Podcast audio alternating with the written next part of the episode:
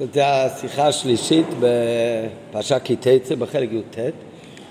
כן, אנחנו לומדים את השיחה בהשגחה הפרטית. היום זה י"א אלול. מה מיוחד בתאריך בי"א אלול? מה? זה 5 חודשים מי"א וניסן. כל הכבוד, נכון? יפה, זה לא חשבתי. כן, אז זה...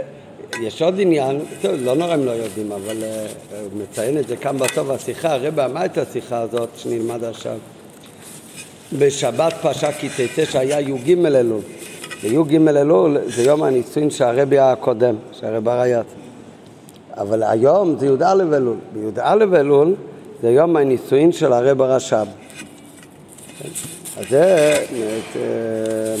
כאן בסוף...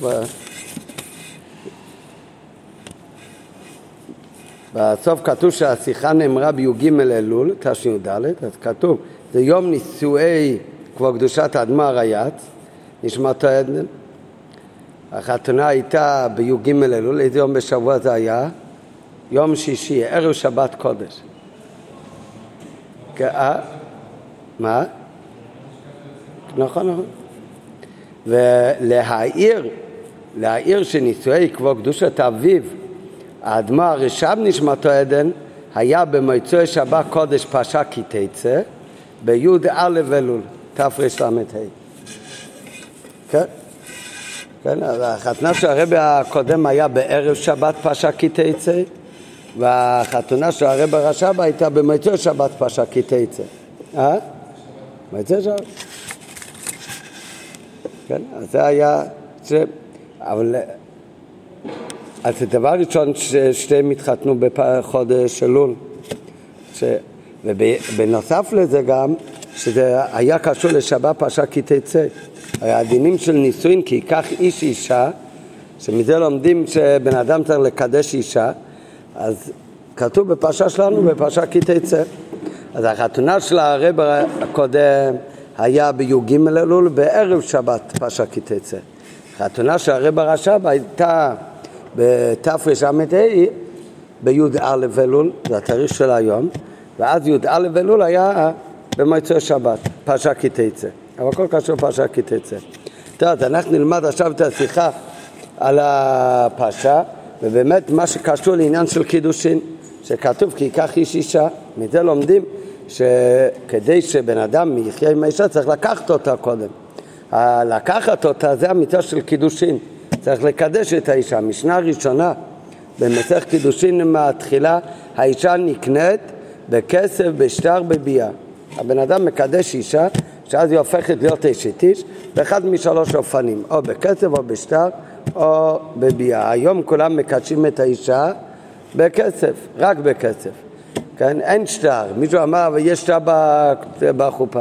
השטר בכתובה זה הכתובה, מה שקוראים בחופה. זה כתובה, זה התחייבות מהבעל לאשתו, לא בזה הוא מקדש אותה, לא בזה היא הופכת להיות אשתו. קידושים בשטר הכוונה, הוא כותב על שטר את מקודשת לי בשטר זה. אז זה לא עושים היום. היום השטר שנותנים לה זה שטר כתובה, לא שטר קידושין. הקידושין היום זה רק בכסף, נותן לה כסף, נותנים לה טבעת, שזה שווה כסף, שווה פרוטה, ונותן את הטבעת, ובזה הוא אומר, הרי את מקודשת לי. אז זה קידושין. מאיפה לומדים את זה? מהפסוק בפרשה שלנו, כי ייקח איש אישה. מזה שהוא לוקח את האישה במה, המשנה הרי אומרת כסף שטר וביאה, מאיפה לומדים שאחד, הגמרא דורשת, מאיפה לומדים שאפשר לקדש אישה בשטר, מאיפה לומדים שאפשר לקדש את האישה בביאה, ומאיפה לומדים שמקדשים את האישה שאפשר לקדש אותה בכסף, שזה האפשרות שעושים היום, אם הטבעת זה שווה כסף. אז מאיפה לומדים את זה? מביאה הגמרא על זה שתי לימודים. לימוד אחד מביאה הגמרא ממש בהתחלה של המסכת בדף הראשון, כי הרי הפסוק שהרגע הזכרנו כתוב כי ייקח איש אישה, המילה לקחת, כי ייקח, כיחה, וכתוב בשדה עפרון את כסף השדה קח ממני. אז כאן כתוב המילה כיחה, כאן כתוב המילה כיחה, מזה לומדים גזירה שווה. כמו הכיחה כאן זה בכסף, שקנו את מערת המכפלה בכסף מלא, אז על דרך זה כי ייקח איש אישה זה גם בכיחה. מה זה כיחה? על ידי כסף. זה לימוד אחד, אומרת הגמרא. אחר כך יש עוד לימוד בגמרא, שהגמרא אומרת שתי דפים יותר מאוחר. אומרת הגמרא שכתוב בעמה עברייה, בכלל לא קשור לקידושין לכאורה, כתוב בעמה עברייה, בן אדם קונה, הם למדנו עכשיו בגמרא בגרסה הדינים של ברית מילה של קניין כסף, יליד ביתו, אז למדנו יש עבד עברי, יש עבד כנעני, אותו דבר יש גם כן שפחה כנענית, ויש עמה עברייה, שפחה עברית, שפחה יהודית, אבל לא קוראים לזה שפחה לעמה, עמה עברייה. איך יכול להיות עמה עברייה? עבד עברי יכול להיות בן אדם גדול, עמה עברייה לא יכול להיות בן אדם גדול. איך יכול להיות עמה עברייה? נכון, שהייתה ילדה והאבא מכר אותה להיות שפחה אצל מישהו, האבא מכר אותה ליהודי אחר, זה הדין של עמה עברייה. העמה עברייה, מתי היא יוצאת מהאדון שקנה אותה? אז יש בכמה אופנים, או שפתאום יש לאבא מספיק כסף והוא פודה אותה, יש אבא. אחד מהאופנים זה שהיא גדלה, ברגע שהיא נהיית נערה, ברגע שהיא נהיית בת 12, יש לה סימני נערות, באותו רגע היא משתחררת, היא לא עמה יותר. ואז היא יוצאת מהאדון, איך היא יוצאת מהאדון? כשהיא יוצאת מהאדון, לא נותנים לאדון שום דבר, אפילו לא שקל. כן? איך זה כתוב? ויצא חינם, אין כסף. היא יוצאת בחינם, אין כסף, לא מקבל על זה כסף. מתי? כמובן שהיא סיימה לעבוד אצלו כמה שנים, עד שהיא ניתן נערה. בנערות יוצאת ויצא חינם, אין כסף. אומרת הגמרא, איזה מילה מיותר בפסוק? אין כסף. כי כשכתוב ויצא חינם, מה זה חינם? חינם זה בלי כסף. יש חינם עם כסף. אם יש כסף, זה לא חינם. אז מה זה ויצא חינם? אין כסף. שתי מילים אין כסף ומיותרות. אומרת, מה זה בא לדרוש? אין כסף לאדון זה. לאדון הזה שהנערה יוצאת ממנו, אז אין כסף, אבל יש כסף לאדון אחר. יש אדון אחר שהנערה יוצאת ממנו, מקבל עליה כסף. מתי זה? האבא יכול לקדש את הבת שלו. האבא יכול לקדש את הבת שלו, וכשהאבא מקדש את הבת שלו, הוא יכול למכור אותה לעבדות, זה עניין אחד, זה עמה עברייה. האבא גם יכול לקדש אותה, ממתי שהיא קטנה, והיא הופכת להיות אשת איש. ועל זה, למי נותנים את הכסף? לאבא, לא לילדה, היא קטנה עדיין. נותנים את הכסף, את הטבעת לאבא. והבעל אומר לאבא, הרי ביתך מקודשת לי בטבעת זו. אז מכאן לומדים, אין כסף לאדון זה, יש כסף לאדון אחר. מי זה אדון אחר? זה האבא. במה הוא האדון שלו? שהתורה נתנה לו את הרישות שיכול לקדש אותה. אז יש כסף לאדון אחר שיוצאת ממנו, היא יוצאת מהאבא כשהוא מקדש אותה, ואז הוא מקבל כסף. איך הוא מקבל כסף? הכסף הקידושין. אז כאן אנחנו רואים כבר שתי דברים. אנחנו רואים שאחד מדרכי קידושין זה על ידי כסף, ואני רואה גם שהכסף הולך במקרה של הילדה, לא אליה, אלא לאבא. טוב, לא משנה עכשיו הפרטי דינים של קידושי קטנה, אבל זה שתי מקורות שהגמרא מביאה למקור שאפשר לקדש אישה בכסף. אחד זה מהפסוק, ייקח איש אישה, ולומדים גזירה שווה, כיחה משדה יפרון, שנקנה על ידי כסף. אז הלימוד שני, בעמה עברייה שיוצאת מאדון, כתוב ויצא חינם אין כסף.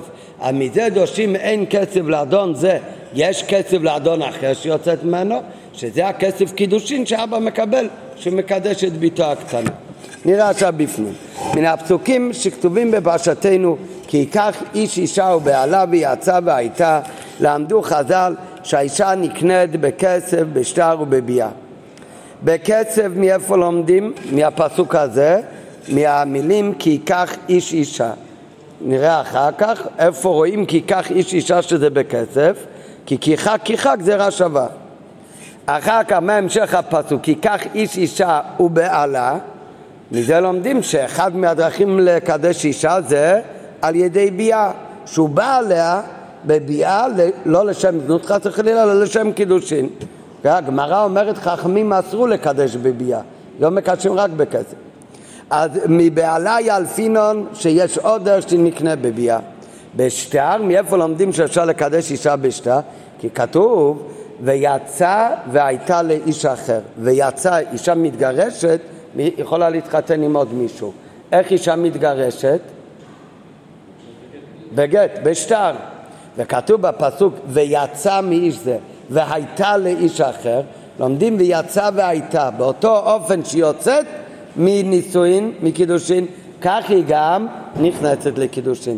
אז יצא והייתה מקיש הוויה ליציאה, שליציאתה מזה, מה יציאתה מזה היה על ידי שטר, זה הגט, אבל הווייתה בשטר.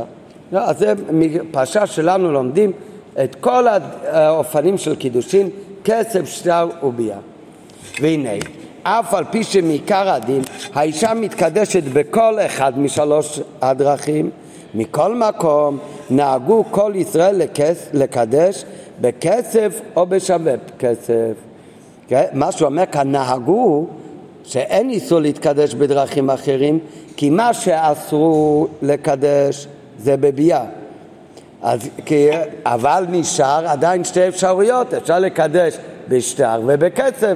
כל השלוש אפשרויות הן מדורייתא. רק את הביאה, את זה אומרת כבר בגמרא שלא לקדש. אבל נשאר שטר וביאה.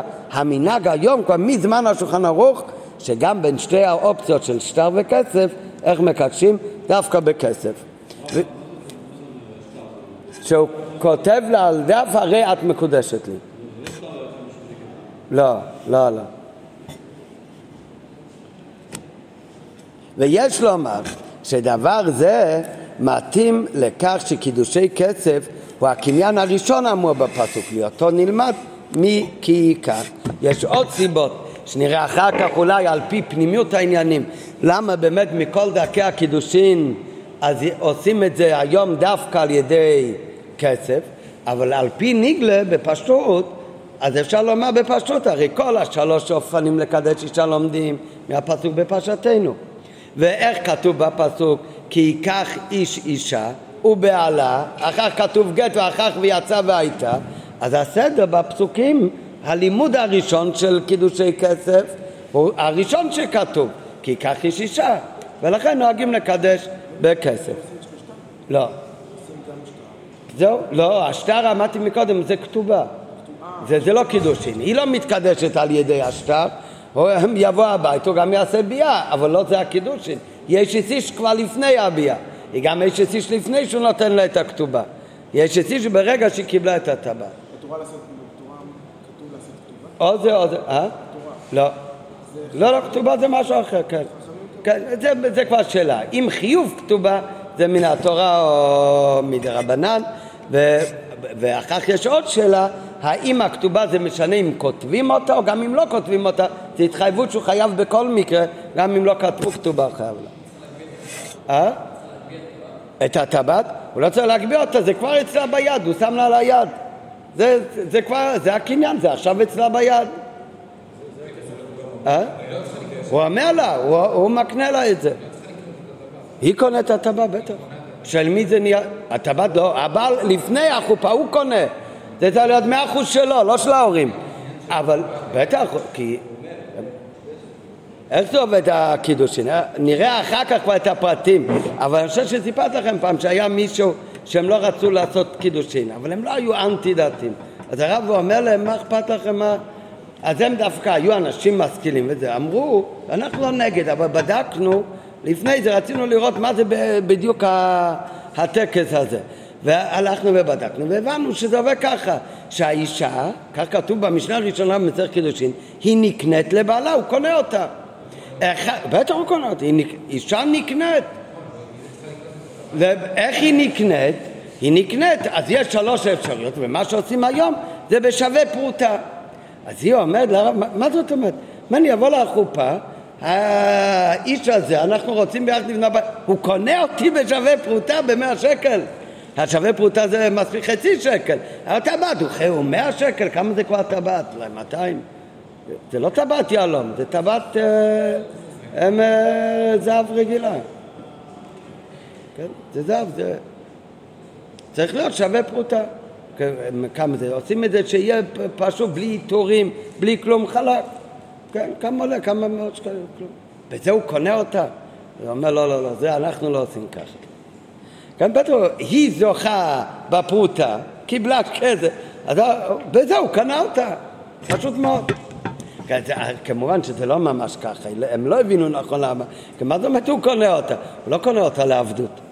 קונה אותה לישות, הוא נותן לה הרבה יותר מהשווה פרוטה בטבעת, הוא מתחייב ברגע הקידושים לעזור ולפנס אותה כל ימי חיוב. האישה לא חייבת לפנס את הבעל, כן? אין כזה התחייבות שהבעל ישב בכלל והאישה תעבוד, לא? ההתחייבות בכתובה הזה, זה היא לא צריכה לעבוד, הוא צריך לצאת ולעבוד ולהביא לפנס אותה, זה מתחייבים בכתובה. למה אתה צוחק? טוב, זה כבר שאלה, כמה?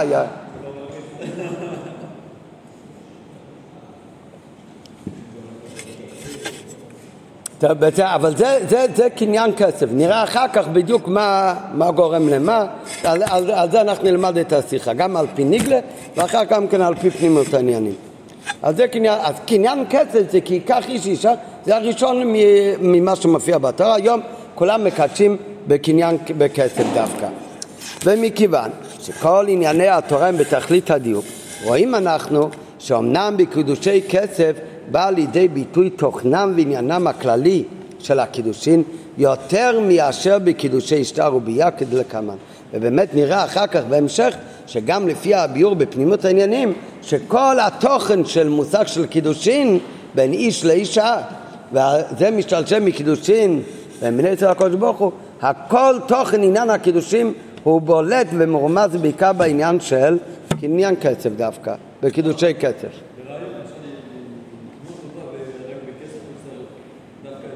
לא, לא צריך דווקא טבעת. אתה יכול להביא לה 2 שקל. 2 שקל. אתה רוצה שקל? בכל זאת, אל תיתן המינימום. כן, צריך להיות שווה פרוטה. טבעת, זה לא רק זה, יש עוד סיבות למה עושים דווקא טבעת, גם על פינוי.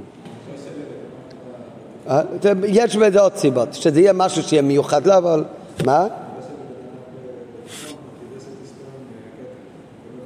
איזה קטע? לשים על הראש? לא טוב. ככה, כי יש... לא לעכשיו, אבל גם להלכה יש סיבות למה זה דווקא שיהיה טבעת, משהו שמתלבש עליה. בגמרא, עוד בבסיכה, בגמרא הובא לימוד נוסף לכך שאישה נקנה בכסף. יש בגמרא עוד לימוד מאיפה לומדים שהאישה נקנה בכסף, בנוסף ללימוד שלמדנו הרגע כי ייקח איש אישה, שלומדים כיחה זה בכסף בגלל גזירה שווה כיחה מזה עפרון. אבל בגמרא יש עוד מקור, ויצא חינם אין כסף, שנאמר באמה עברייה שמזה דורשים אין כסף לאדון זה אבל יש כסף לאדון אחר. ומניו, מי זה אדון אחר שיוצאת ממנו שהוא מקבל כסף? זה האבא. מתי הוא מקבל כסף שיוצאת ממנו? כשהוא מקדש אותה. כשהוא לא מקדש אותה היא לא יוצאת מרשותו, אבל יוצאת ממנו על ידי שהוא מקדש אותה, ואז הוא מקבל כסף. איזה כסף הוא מקבל? את כסף הקידושים, גם פרוטה או שווה פרוטה. ויש לומר, הגמרא מביאה את 2 הדרשות, בזה לא ניכנס להערות. אז יש בזה כאלה שאומרים שצריך את 2 או שזה 2 דעות, לומדים או מכאן או מכאן, או יש כאלה שאומרים צריך את 2 הלימודים. אבל כאן בפשוט אנחנו נלמד בפשוט שזה 2 לימודים שונים, יש 2 מקורות באמת שהגמרא דנה, ולפי 2 המקורות שהגמרא מביאה, האם לומדים את זה מכי כך לפי דעה ראשונה, או לומדים את זה כפי שהגמרא מביאה ב2 דפים אחר כך, לומדים את זה מהפסוק ויצא חינם אין כסף. זה לא רק 2 אפשרויות מאיפה לומדים את זה, אלא יכול להיות שיש בזה גם נפקא מינה בהלכה, יש בזה אולי גם נפקא מינה ברעיון איך עובד הקידושין על ידי כסף. ויש לומר שבגדר קידושי כסף ישנו חילוק, זה לא רק שאלה מאיפה לומדים, אלא גם בתוכן של הקידושי כסף יש חילוק, האם המקור לכך הוא מהפסוק כי כך איש, אישה, שכתוב בפרשה שלנו, או שהמקור הוא מהפסוק ויצא חינם אין כסף. מה יכול להיות החילוק? אז מקודם הרי מביא עכשיו חקירה שכותב על זה דן הגאון מרוגצ'וב, שהוא אומר שתי אפשרויות איך אפשר להבין איך האישה מתקדשת על ידי הכסף, שיש בזה שתי אופנים. אנחנו נלמד עכשיו את שתי הצדדים של החקירה. אם כל אחד מהצדדים מביא ראיה לצד אחד, כן?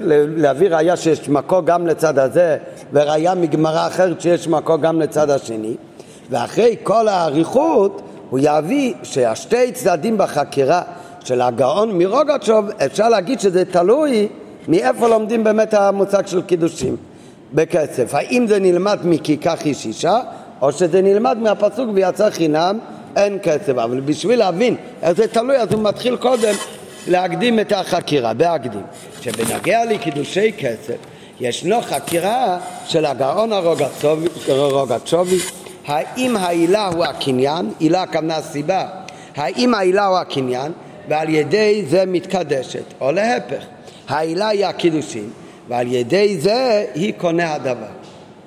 דהיינו, האם הקידושין חלים על ידי שהאישה קונה את הכסף, או להפך, על ידי שהאישה מתקדשת הרי היא קונה את הכסף. טוב, אז זה שאלה, זה לא צריך להבין את זה דווקא בזמן, ופשוט גם השאלה בזמן מה קודם, אז זה גם ברעיון. הרי מה קורה בקידושין?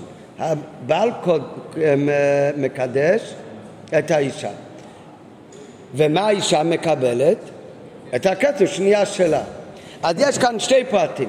האישה זוכה בכסף, היא קונה את הטבעת, זה קניין כסף, כמו כל קניינים שיש. אז ככה האישה זכתה בטבעת, זה קניין כסף. עכשיו, הבעל גם זוכה במשהו, מה הוא זוכה? באישה, אבל לא כקניין, היא לא השפחה שלה. זה, למה הוא מקבל אותה?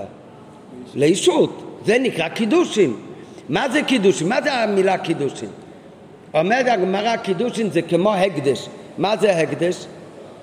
הקדש זה דבר של בית המקדש, שהוא נהיה קודש להשם, ובאותו רגע מי שנהנה מזה הוא מועל בהקדש. אסור לאף אחד ליהנות מהקדש, זה איסור מעילה. אז אותו דבר, מה זה קידושים? קידושים, האישה נהיית מיוחדת לבעלה, ובאותו רגע אסורה לכל העולם כולו. זאת אומרת, האישה יוצאת כשהיא פנויה, היא לא קנויה לבעל אחד, כשהיא פנויה היא מותרת לכל העולם, היא יכולה להתקדש למי שהיא רוצה. באותו רגע שהיא כבר התקדשה, באותו רגע היא מיוחדת לבעלה ואסורה לכל העולם. זה הקידושין. איך האישה נהיית מקודשת לבעלה? אז יש שלוש אפשרויות. שתי הרובייה שעל זה אנחנו לא דנים כאן. אחד מהאפשרויות זה שעל ידי שאתה נותן לה טבעת כסף, אתה נותן לה טבעת. אז איך זה, מה גורם למה? אז קוראים כאן שתי דברים. היא זוכה בכסף, וביחד עם זה היא מתקדשת לבעלה. מה גורם למה? איך זה עובד? האם הבעל קידש את האישה? היא נהיית שלו, הרי את מקודשת לי. כתוצאה מהקידושים, בגלל שהוא קידש אותה, היא נהיית אשתו, כתוצאה מזה, אז הטבעת עכשיו שייך לאישה. או שאני אומר הפוך, בגלל שהוא נתן לה טבעת והיא זכתה בכסף, היה כאן קניין כסף, כתוצאה מהקניין כסף עכשיו הבעל זכה באישה. לא רק הבעל זכה באישה, באותו רגע חלו הקידושין, אז היא התקדשה לבעלה. אז זה השאלה, הרי הוא לא נותן לה כאן כסף מתנה סתם ככה, לא נותן לה, גם שהבן אדם גם נותן לך עכשיו את הכסף הזה במתנה, זה גם קניין כסף. רק מה קורה כאן? רק דבר אחד, רק קניין כסף. כן, נתת לך מתנה, לא נפעל בזה עוד משהו. כאן אבל הוא לא נותן לאשתו שום מתנות, הוא נותן לה באמת משהו, על דרך מתנה, כי הוא לא רוצה שהיא תביא לה כסף או משהו בתמורה לטבעת. אבל מה קורה בתמורה זאת? הקידושין, המושג הלכתי של קידושין, שהיא מקודשת לבעלה ואסורה לכולם. כאן השאלה, מהו הסיבה ומהו המסובב? מה קודם למה? כן? יכול להיות אולי אפשרות שלישית שלא מביא בה, סליחה, בהערות מביא. זה הולך ביחד. באחד הזמנה זה הולך ביחד. הקניין והקידושין נפעלים ביחד. אבל בפשוט, בחקירה שלו, הוא אומר בשתי הצדדים זה, אחד צריך לגרום לשני. או שהקניין, האישה זכתה בטבעת כתוצאה מזה מתקדשת, או אישה התקדשה לבעלה. בגלל שהיא קדשה לבעלה, זה הטבעת נהיה שלה. זה איך האישה עושה קניין? מה זה יוצא? היא לא עושה כלום, היא רק מקבלת. היא רק צריכה להסכים. האישה לא עושה כלום. להרים את... לא, זה כבר על היד שלה, הוא מקנה לה, זה בדרך ממילא נעשה קניין. אבל את זה, השאלה זה החקירה, מהו העילה ומהו העלול. האם הסיבה זה, האם העילה זה הקניין שהוא מקנה לה את הטבעת, ועל ידי זה כתוצאה מזה שהוא יקנה לה את הטבעת היא מתקדשת, או להפך. העילה זה הקידושין, הוא רוצה לקדש אישה, רוצה להתחתן, וכתוצאה מהקידושין, הוא כחלק מהקידושין נותן לה טבעת, כתוצאה מזה היא גם זוכה בכסף, דהיינו, ועל ידי זה היא קונה את הדבר, דהיינו.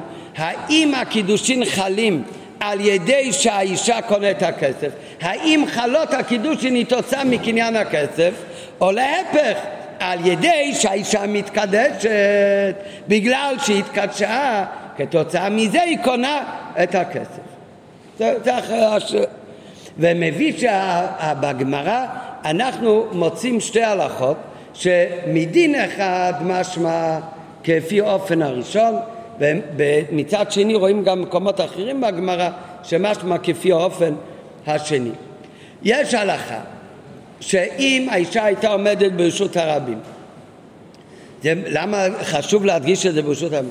אם זה אצלה או אצלו, אז כשזורק לה טבעת וזה לא הגיע ליד שלה, נפל לרצפה, אז למי זה שייך עכשיו? התלוי של מי החצר. אם זה של הבעל, אז בוודאי שלא מקודשת, זה לא הגיע אליה בכלל הטבעת. אם זה בחצר של האישה, לא צריך שיהיה. אבל מה קורה כששתיהם עומדים ברשות הרבים? ברשות שהוא לא של אף אחד. והוא נותן לה טבעת, הוא מקדש אותה. רק מה, הם עומדים רחוק, הוא עשה חופה בקורונה, שאמרו על מרחק, ולא נתן לה את הטבעת ביד, אלא הוא זרק לה את הטבעת. אבל הטבעת לא הגיעה עד אליה ליד, נפל על הרצפה. היא מקודשת או לא מקודשת? אותו שאלה יש גם כן בנוגע לגט. בן אדם הולך לגרש את אשתו, הוא צריך לתת לה ביד את הגט, הוא לא נתן לה ביד, הוא זרק לה, אז זה לא הגיע ליד שלה, נפל. ההלכה היא, אם זה נפל קרוב לו, אז היא לא גרושה. אם זה נפל קרוב לה, אז היא התגרשה.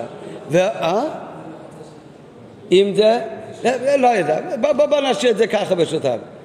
ואומרת הגמרא שאותו דין הוא, הדין הוא גם בקידושין. אותו דבר זה גם בקידושין. הוא זרק לה את הטבעת, נפל קרוב אליו, היא לא מקודשת.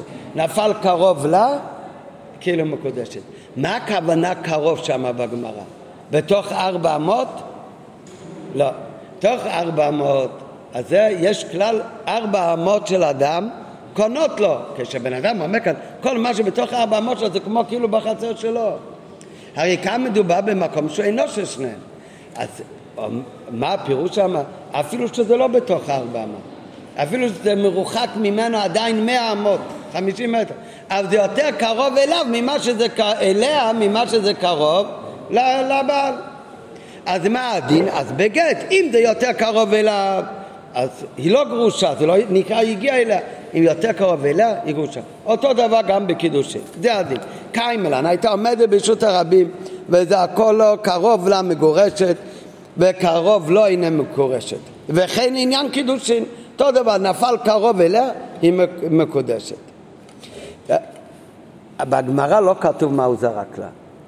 יכול להיות וכן עניין קידושין, מדובר בדיוק כמו בגט. כמו גט זה שטר שהוא זרק לה. הרי אחד מהאפשרויות איך לקדש אישה זה גם בשטר. בשטר זה לא משנה הקניין, ושעה גם לא צריך להיות שווה פרוטה. יכול להיות שמדובר שמה שהוא זורק להשתה הקידושים. אבל הראשונים אומרים שהדין הזה שהוא זרק לה, אם זה קרוב לה מקודשת, זה גם כשהוא זורק לה, איך הוא מקדש אותה? בכסף, לא רק בשתה. וכתבו הראשונים, ככה מהרוג התשובה, שכשיטת הראשונים, הדין הוא ככה, לא רק בשתה של קידושין, אלא גם לגבי קצב הקידושין. נשאלה כאן השאלה, איך זה יכול להיות? אם באמת השתה כמו בגט, זה צריך להגיע אליה. כן? זה לא קשור לדין של קניין. אבל בנוגע לה, אם הוא מקדש את האישה בכסף, כאן צריך להיות קניין. הכסף צריך להפוך להיות של מי? של האישה. טבעת אמור לעבור להיות שלה. על פי דין, בלי קשר עכשיו לכל לא גיטין או קידושין. סתם, אני רוצה לתת לך, להקנות לך מתנה, או למכור משהו, דברים שצריך לעשות בהם קניין. אם זה יותר קרוב לך מאליי, הדבר הפך להיות שלך? ברשות הרבים. לא. אני מוכר לך, סיכמנו שאני מוכר לך, אתה צריך אבל לעשות קניין. איך נעשה קניין? אני מביא לך את החפץ, מה אתה צריך לעשות? להגביע אותו נגיד. כן? זה שהוא לא היה בכלל ביד שלך, אבל הוא יותר קרוב אליך מאליי. זה נהיה שלך?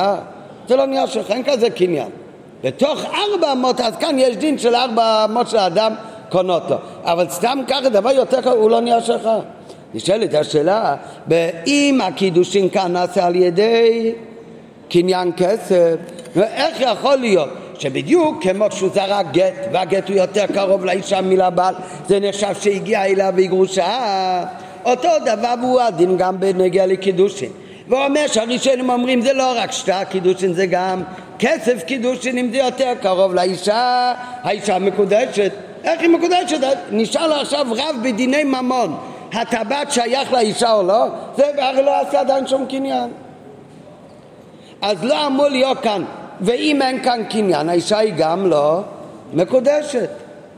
אז איך יכול להיות שזה נפל יותר קרוב לאישה היא מקודשת? אלא מה? מכאן הוכחה שזה לא שהקניין כסף הוא גורם לקידושין, אלא הפוך. הקידושין גורמים שהקצב הטבעת נהיה שייך לאישה. ואם ככה, שנפל הטבעת יותר קרוב לאישה, למה הוא זרק לה את זה? לשם קידושין, וזה הוא קידש אותה. כתוצאה מזה הטבעת גם נהיה שלה. כי כאן זה לא צריך להיות קניין כסף, שהיא עושה קניין בטבעת, וכתוצאה מזה היא מקודשת. הפוך. כאן הרי הקידושין היא מתקדשת לבעלה, ואם הקידושין חלים, כי זה נפל יותר קרוב לה, אז גם כן הכסף זה נהיה שלה והכל בסדר. לעומת זאת, אם אנחנו אומרים שהקניין כסף הוא העילה והוא גורם לקידושין לחול, אז עם מה צריך להתחיל? עם הקניין כסף. הקניין כסף כאן לא התחיל בכלל, כי זה לא היה ביד שלה ולא ב400 שלה.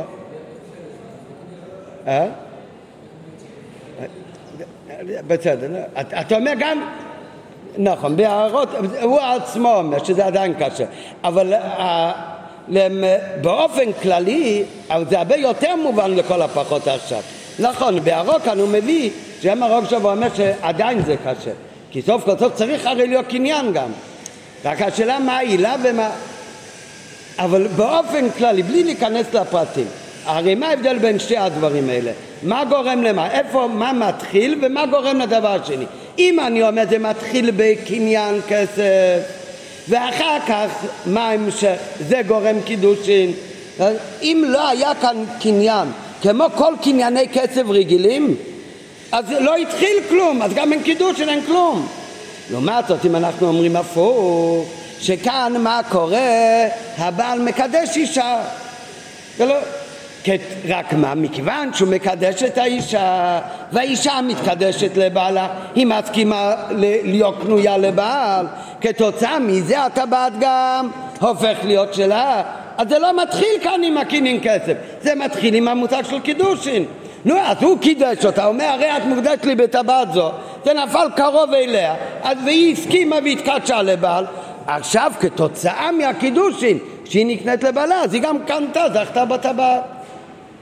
אז זה לא צריך להתחיל כאן עם קנייני כסף רגלים כמו טבעת. כיוון שעדיין לא קנתה אישה את הכסף, שהרי אין המדובר דווקא שהכסף נפל בארבע אמות, אז איך בכלל האישה נהיית מקודשת? כל הדין הזה קרוב לה הוא לכאורה תמוה. אלא מכאן ראיה, לצד החקירה של הרוגות שובר, לצד הזה שבאמת לא צריך לקניין כסף והוא גורם הקידוש, אלא הפוך, קודם זה הקידוש והוא גורם לקניין כסף, ולכן אז זה הרי ראיה שהעילה היא הקידושין, ועל ידם, על ידי הקידושין, היא קונה את הדבר. האישה קונה את הכסף לא על ידי, ולכן לא צריך להיות כאן הכללים כמו קניין כסף רגיל, כי כאן האישה קונה את הכסף על ידי זה, כתוצאה מזה שהיא נעשית מקודשת לבעלה, והקידושין לבעלה זה הסיבה שגורם לקניין כסף. ראיה לצד הזה. לאידך, מצד שני, את שתי הראיות מביא הרוגות שובר בעצמו. לאידך מביא ראיה גם לאופן הראשון שהוא אמר, שהעילה היא הקניין, שקודם יש קניין ורק אחר הקניין הוא גורם שיהיה הקידושין. הראיה הזאת זה טיפה יותר מורכב. נגיד קודם בעל פה. יש כלל בהלכה בכל דבר שבן אדם עושה, הוא רוצה לחזור בו, כמה זמן יש לו שיכול לחזור בו? מה? כן, אבל איך זה נקרא בשפה? תוך כדי דיבור. מה זה תוך כדי דיבור? מה צריך להיות הדיבור שיכול להגיד בזמן הזה? שלום עליך הרבי, בסדר. נגיד 3 שניות, כן? 4 שניות, לא משנה בדיוק כמה שניות זה. התוך כדי דיבור בן אדם יכול לחזור בו. מה הדין? בן אדם מקדש אישה ואחר הוא רוצה לחזור בו. הוא נתן טבעת, כולם מזל דו, באותו רגע, אוי מה עשיתי? חוזר בו. כן? כן, עכשיו גם בזה אפשר לחזור בו, לא. קנה אוטו, מיד רוצה לחזור בו. הוא קידש אישה, או גירש אישה, אם אפשר לחזור בו, לא. עומד אמרה ככה, הגמרא אומרת בקידושין, תוך כדי דיבור, לאו,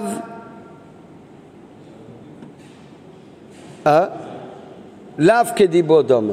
הרי מה זה כל העניין? תוך כדי דיבור, כדיבור דומה הכוונה, כאילו הוא עוד לא סיים להגיד. כן? זה הכל המשך אחד, אז הוא עוד לא עסק. בקידושין אין כזה דבר. בן אדם בקידושין לא אומרים את הכלל שתוך כדי דיבור, כדיבור דומה. ולכן מי שקידש אישה, רגע אחר כך הוא לא יכול להגיד, טוב, רבותיי, לא בא לי. אתה צריך לחשוב על זה קודם, עכשיו כבר מאוחר מדי. עכשיו אם הוא לא רוצה, הוא צריך לתת לה גט, נכון? אם? מה, אני קונה ממך אותו? רוצה קניין משיכה? אז יש לי 3 שניות שאני עוד יכול לחזור בו. תוך כדי דיבור, כדיבור דומה. מה, אני אומר, אני קונה את זה ממך, אבל האמת, אני לא קונה את זה ממך. כן? אם זה המשך אחד, אז זה הכוונה, תוך כדי דיבור, כדיבור דומה, אני יכול לחזור בי. עבור בכל דבר, למה לא? תמיד הוא יכול לחזור בו. זה כלום, זה רק 2 שניות, עדיין. כן? אבל רק תוך כדי דיבור. כן? בקידושין הוא לא יכול לחזור בו, גם לא תוך כדי דיבור. הגיוני, מה שיהיה חופות, אחר כך הוא יצא. יש עוד סיבות באמת למה לא. למי שלמד את השיחה לפני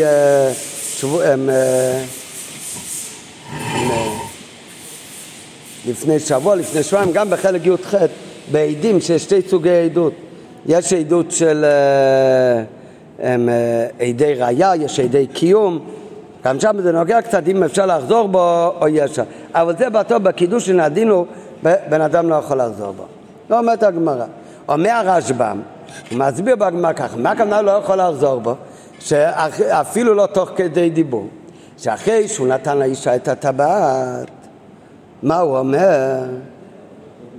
הוא אומר לה, אני רוצה שהטבעת, הוא אמר, הרי את מקודשת לי בטבעת זו כדת משה וישראל. וכל הקהל מתחיל לצעוק, מזל טוב, עוד לפני שהם גומרים, אומר הרשב"ם, הוא אומר שהטבעת תהיה לך למתנה. למתנה ולא לקידושין. הוא אומר, זה הפירוש בגמרא שהוא לא יכול לחזור בו. זה הפירוש בגמרא שיש לו לחזור בו מהקידושין. שלא אומרים תוך כדי דיבו כדיבו דומה. נשאלת השאלה, למה הרשב"ם צריך להביא על דין כל כך פשוט, מקרה כל כך מסובך? הוא הביא לה טבעת, אמר הרי את מקודשת קדשת לי, ומיד אחר כך הוא אומר, סליחה, אני חוזר בי, אני רוצה לתת את הטבעת במתנה ולא לשם קידושין. אני הייתי כותב בגמרא מקרה ביותר פשוט. הוא נותן לה טבעת, הוא אומר, את מקודשת לי בטבעת זו.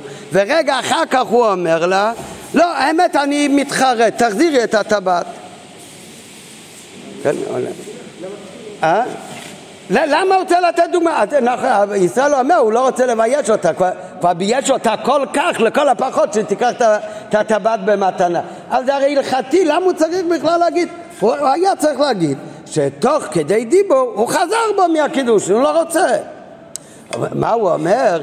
מה הפירוש בגמרא שלא אמרי נותר כדי דיבור כדיבור דומה בקידושין שאי אפשר לחזור בקידושין? אתה יודע מה הפירוש? הפירוש שאם אחרי הקידושין הוא אומר לה תקחי את הטבעת למתנה, הוא לא יכול לחזור בו. ואם היה, הוא לא היה אומר תקחי את הטבעת למתנה, אלא הוא אומר אני חוזר בי לגמרי, לא רוצה אותך לא לאישה ואני לא רוצה שתקחי את הטבעת חזרה, בדיוק כמו במחירה הוא יכול להגיד תחזיר תוך כדי דיבור. כנראה זה לא, זה באמת הוא כאן יוכל לחזור בו. למה?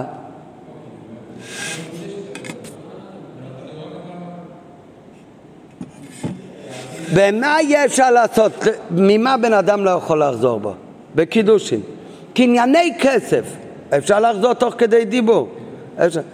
הבן אדם כאן הוא לא צריך, למה הוא צריך לחזור בו מקידושין? שהוא יעשה פשוט מאוד. הוא יחזור בו מעצם הדבר שהוא נתן לה טבעת. נתן לה טבעת, שהיא תזכה בו. הוא אומר לה תוך כדי דיבור, תחזירי את הטבעת. את זה הוא יכול לעשות. משמע מהגמרא שכן. לא מהגמרא. מהרשב"ם משמע שכן. כי מה הוא אומר ישר לעשות תוך כדי דיבור? להגיד לה תוך כדי דיבור, תשאירי אצלך את הטבעת לשם מתנה. מה ההבדל אם הוא אומר לה, תחזיר לי את הכסף, או שהוא אומר לה, תשאירי אצלך הטבעת אבל שזה יהיה למתנה? אם הוא אומר, תחזיר לי את הכסף, הוא גם חוזר בו, הוא לא רוצה להתחתן איתה, אבל הוא גם חוזר בו, ממה שהוא יקנה לה את הטבעת. לעומת זאת, כשהוא אומר שהוא משאיר לה את הכסף, משאיר לה את הטבעת, רק שזה יהיה במתנה. ממה הוא חוזר בו כאן? רק מהקידושין. מהקניין כסף הוא לא חוזר בו בכלל. עכשיו, הלכה היא בדרך כלל קניין כסף אפשר לחזור תוך כדי דיבור, בוודאי. עכשיו, אם הדין הוא שמה גורם למה? שהקידושין גורמים לקניין, מקידושין הוא לא יכול לחזור בו. אז לא, כאן אין קניין, כאן הקניין הוא תוצאה הרי מהקידושין. אז אם הקידושין הם גורמים שהאישה זכתה בטבעת, הקניין כסף כאן הוא תוצאה מהקידושין. אם קידושין יהיה אפשר לחזור בו תוך כדי דיבור, אז כמובן שהוא גם מהקניין טבעת הוא לא יכול לחזור תוך כדי דיבור, כי כאן זה שהטבעת הוא שלה זה סך הכל תוצאה מהקידושין. ואם ככה, אם זה היה הדין, אם באמת הקידושין זה העילה והקניין כסף הוא התוצאה, אז באמת היה אמור להיות הדין שמה שהגמרא אומרת, אז הרשב"ם צריך להיות כתוב, יכול לכתוב שמה שהגמרא אומרת שיהיה אפשר לחזור בו מקידושין, כאן אחרי הקידושין הוא אומר לה, גברתי אני מתחרט, תחזירי את הכסף, זה לא עובד, בטח זה לא עובד. בדרך כלל כן אפשר לבקש בחזרה כסף, בוודאי, קניין כסף אפשר לבטל, אבל כאן הרי הקניין כסף הוא צריך כל תוצאה מהקידושין, ואם מהקידושין יהיה אפשר לחזור, גם מזה אפשר לחזור. אבל מה אתה מבין מהרשב"ם? שאיך זה עובד? זה עובד הפוך, שהאישה עושה קניין כסף, וכתוצאה מהקניין כסף יחולו הקידושין, חלים רק כתוצאה מהקניין כסף. אז אם הכל מתחיל בקניין כסף, זה מקניין כסף הוא יקנה לה טבעת, מזה הוא יכול לחזור בו? בוודאי, כמו כל קניין כסף, רק תוך כדי דיבו, לא שעה אחר כך, אבל 3 שניות הראשונות, כן, בזה הוא עוד יכול לחזור בו. לא, אם הוא יחזור בו, אז מה זאת אומרת יש לו לחזור בו מקידושין? גם אם תמצא לי איזשהו עניין, זה סקות מקידושין יש לו לחזור, הוא לא צריך לחזור מהקידושין, הוא רק יחזור בו מהקניין כסף, אומר תביא בחזרה את הטבעת, אוטומטית יתבטל הקידושין, כי הקניין כסף הוא הגורם לקידושין. ולכן אומר הרשב"ם, מה הדוגמה שהגמרא אומרת דלא אמרינה בקידושין תוך כדי דיבו כדיבו דומה? מה הדוגמה אומר הרשב"ם שהגמרא אומרת יש לה לחזור בו מקידושין? במקרה שהוא קידש אותה בטבעת, ומה הוא אומר לה אחר כך? תחזיקי את הכסף למתנה ולא לקידושין. זאת אומרת מהקניין כסף הוא לא חוזר בו. ממה הוא חוזר בו? רק מהקידושין. אז אומרת מראה, הוא לא יכול לחזור בו, היא נשארת אשת איש. אבל אם הוא היה אומר תחזיר את הכסף, אז הוא יכול לחזור בו. אז גם הקידושין היו אוטומטים מתבטלים, כי הקניין הוא הגורם לקידושין. אז איך שהרשב"ם מסביר את הגמרא, אפשר להבין כאן לא שהקידושין הם גורמים לקניין, כמו בדוגמה שהוא זרק לה קידושין ונפל קרוב לה, אלא הפוך, מכאן משמע שהקניין כסף הוא הגורם לקידושין, ומכיוון שמקניין כסף אפשר לחזור בו, ולכן מי שקידש אישה בטבעת הוא במפורש יכול לפי הרשב"ם להגיד לה בתוך כדי דיבו תחזיר את הטבעת והתבטל הקידושין. היה הגמרא אומרת יש לה לבטל, הוא לא ביטל את זה, הוא ביטל פשוט את הקניין כסף, כתוצאה מזה גם הקידושין התבטלו, אין שום בעיה. על מה הגמרא אומרת יש לה לבטל לחזור בו מקידושין? זה כשהקניין כסף הוא לא רוצה לבטל, לכן הוא אומר הוא משאיר לה את הטבעת למתנה. אז ממה הוא רוצה לחזור בו? רק מהקידושין, אז זה הוא לא יכול לחזור בו.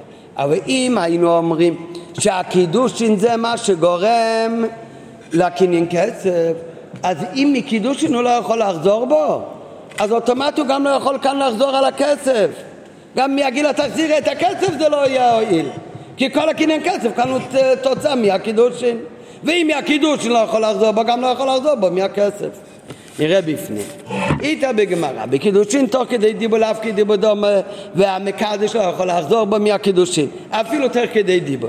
אומר הרשב"ם שאם קידש אישה בפני עדים והוא חזר ואמר בתוך כדי דיבו להבו מתנה ולא להבו קידושין, שהכסף יהיה לשם מתנה ולא לקידושין, לא שומעים לו, והיא מקודשת ואינה מקודשת, לא ניכנס, היא ספק מקודשת, כן? אבל כמה הקידושין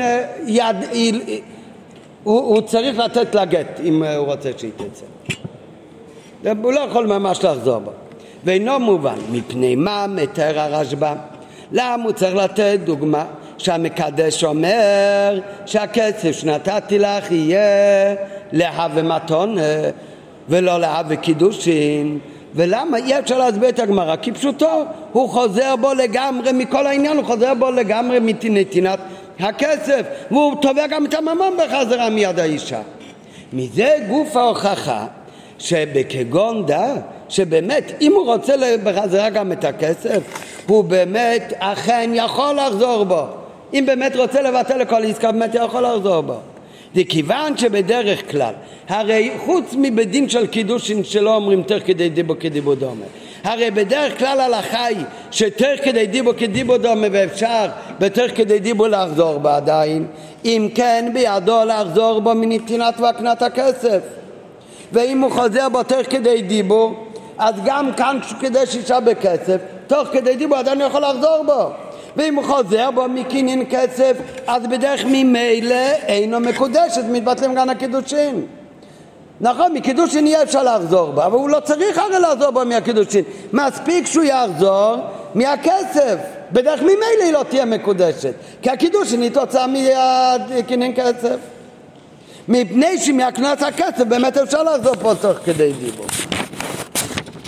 ולכן הרשב"ם צריך להביא דוגמה דווקא כשהוא לא חוזר בו מהקנת הכסף והוא משאיר לה את זה בתור מתנה, וממה הוא חוזר בו? רק מן הקידושין. ובבעלת הכסף הוא לא פועל שום שין, הוא לא רוצה לשנות כלום, והוא נשאר של האישה בתור מתנה. אז הדין שלא שומעים לו, כי אי אפשר לחזור מן הקידושין אפילו תוך כדי דיבור. מזה מה מוכח? מהו העילה ומהו התוצאה? העילה זה קניין כסף והתוצאה זה הקידושין. מזה מובן שהעילה היה קידושין ועל ידי זה היא קונה את הדבר. מזה מובן שהעילה הוא הקניין, כי אם היינו אומרים שהעילה היא הקידושין וכתוצאה מהקידושין היא קונה את הדבר, אז הרי נוכל לפרש את דברי הגמרא כפשוטו, שהוא רוצה לחזור בו מהכל גם מנתינת הכסף, ובכל זאת לא שומעים לו. למה? בכסף בדרך כלל הוא יכול לחזור בו, אבל כאן הרי כל קינין כסף הוא תוצאה סך הכל מקידושין. אי אפשר לחזור מקידושין, אז גם לא יכול לחזור מכסף. וכיוון שהקנת הכסף הרי בא מסיבת הקידושין, ומהקידושין לא יכול לחזור בו תוך כדי דיבור, אז ממילא הוא לא יכול לחזור בו גם מהקנת הכסף שבא רק תוצאה מהקידושין. דווקא אם אנחנו לומדים כמו צד השני בחקירה, שהקניין כסף הוא הגורם לקידושין, שהעילה היא הקניין, תחילת הקידושין היא בהקנת הכסף, אז לכן הוא יכול לחזור בו מן הקניין כמו שהוא חוזר בו מכל קניין כסף. וזה ההכרח של הרשב"ם, שהוא צריך לפרש שמדובר שהוא לא חוזר בו מהקנת הכסף, והשינוי שהוא עושה מכסף קידושין לכסף מתנה זה לא חזרה מהבעלות על הכסף, זה לא חזרה מצד הדיני ממון שיש כאן, הוא חוזר בו רק מעניין הקידושין, ולכן הוא לא יכול לחזור בו, כי אם הקידושין לבד והכסף להווה מתנה. אז זה למדנו עכשיו באריכות את השתי אופנים שיש בחקירה, האם הקניין הוא הגורם לקידושין, או שהעילה זה הקידושין וזה גורם שאישה זו קונה את הכסף ואת הטבעת. והבאנו מהגמרא ראיה לצד אחד, וגם מאיך שהרשב"ם מסביר את הגמרא לעניין חזרה מקידושין ראיה לצד השני. אחרי כל ההסבר אפשר עכשיו, אומר הרב בשיחה, אפשר אולי לומר שהשתי צדדים בחקירה הזאת זה תלוי מאיפה לומדים את האפשרות לקדש אישה בקניין כסף. שזה אם אנחנו אומרים שהלימוד הוא מהפסוק כי ייקח איש אישה, כי ייקח מזה עפרון, או שלומדים את זה מהביאצה חינם אין כסף. רק לפני שנראה את זה, איך זה יהיה תלוי בלימוד של שתי הפסוקים, אז צריך בשביל זה להכניס או פרט אחד בכל קניין. תמיד כל פעם שבכסף דבר שנפעל על ידי נתינת כסף, תמיד יש שתי צדדים, יש מי שנותן את הכסף ויש מי שמקבל את הכסף. כן? מה זה משנה משהו? זה הולך ביחד. כשקונים משהו, אז כמובן הקונה נותן כסף והמוכר מקבל כסף. כן? הרי אני לא יכול לקנות משהו אם אני נותן כסף לאוויר. השאלה רק, מתוך שתי הדברים, מה העיקר ההדגשה? הנתינה כסף או הקבלה? הבעל, מה הוא עושה בעיקר? הבעל מקדש את האישה. מה האישה עושה? היא קונה את הטבעת. הטבעת נהיה קנוי לה. עכשיו, משתי הצדדים, מה מודגש בפסוק? בפסוק, כי ייקח איש אישו. מה מדגישים כאן? הפעולה של הבעל או הפעולה של האישה? כי כך איש אישה, הכל הבעל עושה, אישה לא עושה כלום. באמת האישה בחופה היא לא עושה כלום, היא אפילו לא אומרת כן, היא שותקת. הבעל אומר, הרי את מקודשת אצלי בדבר הזו, האישה מחוצה, אפילו כן היא לא אומרת. אז מי אומר שהיא הסכימה? יש לקדש אישה בעל כוחה. מי אומר שהיא הסכימה? הורים, מה זה, היא קטנה? הורים לא יכולים לקדש את הבחורה. היא צריכה להסכים, לא הורים. אולי היא לא רוצה. נכון. כל הכבוד. יש כלל בהלכה שתיקה כהודעה, כן? אם אני אומר לא היית בזמן בסדר, והוא לא אומר כבוד הרב ואני מצטער אבל כן הייתי בזמן, סימן שהוא באמת לא היה בזמן. שתיקה כהודעה. אז זה, אתה נותן טבעת לאישה, אומר הרי את מקודשת לי בטבעת וקדשת משה וישראל. אם האישה לא רוצה היא לא מקודשת, איך אתה יודע שהיא רוצה? להבדיל אלף הבדלות אצל הגויים, שואלים הרב שלהם, הכל שואל, אתה רוצה? הוא אומר כן. שואל אותה, את רוצה? היא אומרת כן. כאן לא שואלים אותה כלום, הוא נותן לה טבעת, את מקודשת אצלי ומקודשת מקודשת, מי אומר שהיא רוצה? אלא מה, הדין הוא שתיקה כהודעה. כל זמן שהיא לא צועקת, מה פתאום לא בא בחשבון? הסימן שהיא הסכימה. נשאלת השאלה, נכון ששתיקה כהודעה, אבל זה קידושין, זה משהו שיהיה נוגע לכל, לכל החיים. זה נוגע אז מה, אתה מקדש אותה על סמך הדין בהלכה ששתיקה כהודעה? בוא נשמע שתגיד במפורש, כן? למה לא? שתיקה כהודעה. שיהיה הודעה ממש, שתגיד כן, אני רוצה. כן, יש ראשים שאומרים, גם בקניינים, יש הרבה אופנים, כשהבעל מקדש את האישה, זה לא רק שהוא עושה את הפעולה, שהוא קונה אותה ולא היא קונה אותו, כמו אצל אחרים שגם האישה חושבת שנותנת גם טבעת לבעל, היא גם קונה אותו, חס וחלילה. זה לא עובד, כי היא כך איש אישו. אין כי הם לא מתחתנים ביחד. הבעל מחתן את האישה. הבעל מקדש את האישה, הם לא מקדשים ביחד. הבעל מקדש את האישה, האישה נקנית. איך היא נקנית? היא עושה פעולה? לא על זה שעושה פעולה. אומר הר"ן, האישה היא כמו הפקר, והוא זוכה בה. אם היא מתנגדת, אז יש הבעל כוחו. כל זמן שהיא לא מתנגדת, אז הוא מקדש אותה. אז לכן אין כאן שום פעולה שלה, היא אפילו לא אומרת כן. זה דווקא באופן של שתיקה כהודעה. האישה זה ביטל בתכלס. אז זה לא נוגע כאן כל כך להשיחה. ככה זה, כל העניינים של קידושים בין בעל לאישה, זה משלשל מלמעלה. בני ישראל צריך להיות כמו ההפקר, כל כולו, רק שהקדוש ברוך הוא יקדש אותנו. אבל בכל אופן, כי כך איש אישו, כמו שטל אומר, מה זה מדגיש? הבעל מקדש את האישה. כשיש הפסוק, הפסוק השני, מאיפה לומדים קידושי כסף? ויצא חינם, אין כסף, אין כסף לאדון, זה שיוצאת ממנו יש כסף לאדון אחר. מה זה הכסף שיש לאדון אחר? מי זה אדון אחר? האבא. אבא עומד, במקרה שהוא מקדש ילדה, הוא במקום הילדה, הוא כאילו האישה, הוא לוקח במקום הבת את ה... כאן, על מה מודגש כאן בפסוק? הנתינת כסף של הבעל או קבלת הכסף של האישה, במקרה שם הבא אבא של האישה. כאן מודגש הקבלה של האישה. אז בפסוק כי כך איש אישו, מה מודגש? הנתינה של הבעל בקידושין. בפסוק ויצא חינם אין כסף, אין כסף לעודן זה, יש כסף לעודן אחר שהוא מקבל כסף על ידי קבלת הכסף נעשה הקידושין. כאן מה מודגש? קבלת הכסף של האישה, נכון? האבא זה במקום האישה. אז אם ככה אפשר לומר שתלוי מאיפה לומדים בנוגע לחקירה מהו הסיבה ומהי התוצאה. אם אומרים שהמקור הוא הפסוק כי כך איש אישו, מדברים מה הבעל עושה, הוא מקדש אותה, הוא מקדש אותה, היא רק שותקת ומסכימה, אז עיקר כאן זה הקידושין של הבעל.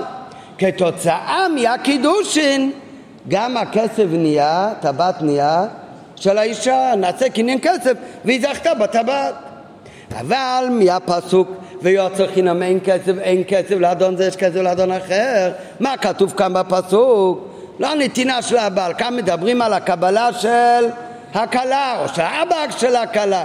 זאת אומרת, מה מודגש כאן? קבלת הכסף, קניין הכסף. אז אם זה המקור לקידושי כסף, אז מהו העילה? הקניין שזוכה בכסף, וכתוצאה מקניין הכסף היא מתקדשת לבעלה.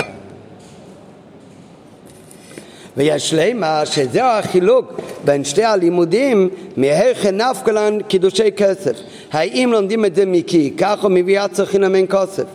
בפסוק כי כך איש אישו, ההדגשה היא על פעולת האיש, מה שאין כן בדרשה, אין כסף לאדון זה, יש כסף לאדון אחר, הדגשה היא על כך שהאדון האב שהוא במקום ביטוי, האישו מקבל את הכסף, בקידושים רגילים האישה מקבל את הכסף, ולכן אם קידושי כסף נלמדים מכך איש אישו, מסתבר לומר שהקידושים חלים על ידי פעולת נתינת הכסף של הבעל, כי כך איש, וזה הקידושים, הפעולה של הבעל שהוא נותן וזה הקידושים, זה פועל שהאישה תקנה את הכסף, זה שהיא זוכה בכסף זה כבר תוצאה.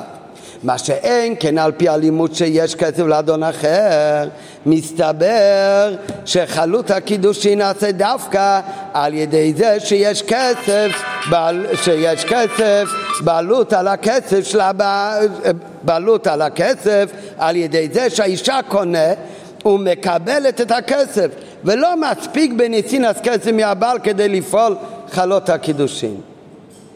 אם לומדים את זה מכי כך איש, אז הבעל צריך לעשות קידושין, תוצאה מזה גם הכסף יש שייך לאישה. אם לומדים את זה יש כסף לא דנחר, כאן האישה מקבלת כסף, סימן שצריך להיות בעיקר קודם, כאילו ברעיון, קבלת הכסף של האישה, הקניין כסף, תוצאה מזה היא גם מתקדשת. עד כאן זה הכל החצי הראשון של השיחה, זה הביאור על פי נגלה. אז מה למדנו כאן? שהגמרא מביאה שתי פסוקים מאיפה לומדים קידושי כסף, ואחר כך הביא מהרוג התשובה שיש חקירה איך עובדים הקידושין, האם הקידושין זה העילה וזה גורם לזה שהאישה זוכה קונה את הכסף, או הפוך, האישה זוכה קונה את הכסף וכתוצאה מזאת היא מקודשת, מתקדשת לבעלה, והביא את ראיות לכל אחד משתי הצדדים, ובסוף הרב אמר ששתי הצדדים האלה הם מתאימים לשתי הלימודים של הגמרא, שתי אופני הלימוד מאיפה לומדים קידושי כסף. אז זה הנפקא מינה באמת איך זה עובד התוכן של קידושין, האם הקידושין גורמים לקניין או הקניין גורם לקידושין. אחרי כל ההסבר איך שזה על פי נגלה, אז עכשיו מתחיל להסביר את אותו עניין גם על פי פנימיות העניינים. על פי פנימיות העניינים, כמו כל העניינים בנגלה דתורה, הרי משתלשלים העניינים איך שהם בפנימיות התורה, על דרך זה מובן גם בענייננו. בעוד ד' ידוע הפירוש הפנימי בעניין האישה נקנית לבעלה, שמי זה אישה שנקנית לבעלה? האישה זה כנסת ישראל, זה על עניין הקידושין והייחוד של קודש בריחו בכנסת ישראל. ועל ידי מה זה נפעל? על ידי שלושה עניינים של כסף, שטר ובייה. לא מסביר את זה כאן, מובן בחסידות שבייחוד בין הקודש ברוך לבין בני ישראל יש הרבה אופנים, ייחוד פנימי, ייחוד באופן מקיף. אז זה האישה נקנית לבעלה, עניין הקידושין נעשה על דגים לעניין של כסף, שטר ובייה. וכשם שבקידושין למטה בין איש לאישה יש שם שתי עניינים, שזה אנחנו הזכרנו מקודם בדרך אגב מה שתוספות מביא בהתחלה של קידושין, אבל עכשיו הוא מביא את זה כאן שיש שתי עניינים שקורים כתוצאה מהקידושין. זה לא עכשיו הכוונה על שתי העניינים קניין כסף או קידושין, הכוונה קידושין עצמם, התוצאה של הקידושין יש בזה שתי דברים. מה קורה כשהאישה מתקדשת? קורה דבר אחד שנהיית מיוחדת לבעלה, לחתן, ומה עוד קורה באותו רגע? היא נהיית אסורה לכולם. זה אישה, ההבדל בין אישה פנויה למקודשת זה בשתיים. דבר ראשון, שלבעל הזה היא עכשיו מיוחדת וגם מותרת אחרי הנישואים, ויש עוד עניין שבאותו רגע נהיית אסורה הכולה עלמא. אותו דבר יש גם כן בין בני ישראל לבין הקודש ברוך הוא. יהודי צריך להיות מיוחד קשור להקודש ברוך הוא לאיש, הוא צריך להיות מובדל ולהתנתק מכל הוויות ותאוות עולם הזה, וזהו נהיה איש את איש. האיש זה הקודש ברוך הוא, האישה זה היהודי, והיהודי מתקדש הקודש ברוך הוא. הקידושין כולל בתוכו שתי עניינים, הקידושין כולל בתוכו מה שאישה קנויה לבעלה וגם מה שנעשה לאחרים. כך יש גם שתי עניינים בקידושין בין הקודש ברוך הוא לבין בני ישראל. הדבקות של בני ישראל בקודש ברוך הוא זה המיוחדת לבעלה, והיותם בפרישוס ובהבדלה מכל סתירה והלם על הקדוש ברוך הוא. ומה זה? זה להיות בהבדלה מענייני העולם, להיות קדושים ומובדלים מתאוות עולם הזה. השתי דברים האלה שאמר עכשיו בנילה, זה שתי דברים שקורה כל אישה שמקדש לבעלה. השתי פרטים האלה, לפי ההסבר הפנימי, מה זה הקידושי כסף, שמה אמרנו מקודם חקירה, בקידושי כסף, מה שתי דברים שיש כאן? קידושין וקניין כסף. השתי דברים, הקניין כסף והקידושין, זה בפנימיות העניינים, השתי פרטים שיש בקידושין.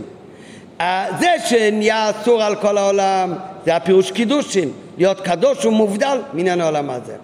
זה שהיא מיוחדת לבעלה, שהיהודים מיוחד עם הקודש ברוך הוא, זה מורמז בקניין כסף. כי מה זה כסף? כסף זה מלשון נחשוף, נחשפתי, יש לו תשוקה. אז הקניין כסף זה אהבה לקודש ברוך הוא.